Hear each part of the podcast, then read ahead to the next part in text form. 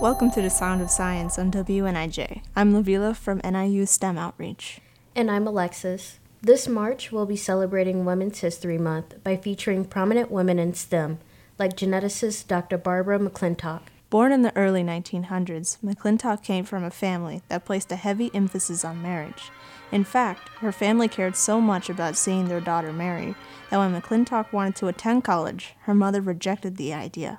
Luckily, McClintock's father saw things a bit different and encouraged his daughter to pursue her passion for science. McClintock began studying at Cornell's College of Agriculture in 1919. Two years later, she enrolled in the only genetics course offered at the undergraduate level. At the time, the study of genetics was still evolving because it was only 21 years since scientists rediscovered Mendel's principle of heredity. McClintock quickly became fascinated with cytology, the branch of biology that focuses on plant and animal cells. McClintock went to get a PhD in the field. After she completed her degree, she began researching corn cytogenetics. Her research helped prove that genetic elements sometimes change position on a chromosome, causing nearby genes to either activate or deactivate.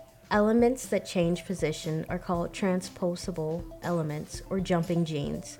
They are controlled autonomously by an element called the activator. When a jumping gene breaks away from its place on a chromosome, it's called disassociation. It should come as no surprise that McClintock earned a multitude of awards and honoraries for her work, including the Nobel Prize for Physiology and Medicine. While there's so much more we could say about McClintock, it looks like our time is up. Tune in next week, where we'll feature another woman who changed the world. This has been the sound of science on WNIJ, where you learn something new every day.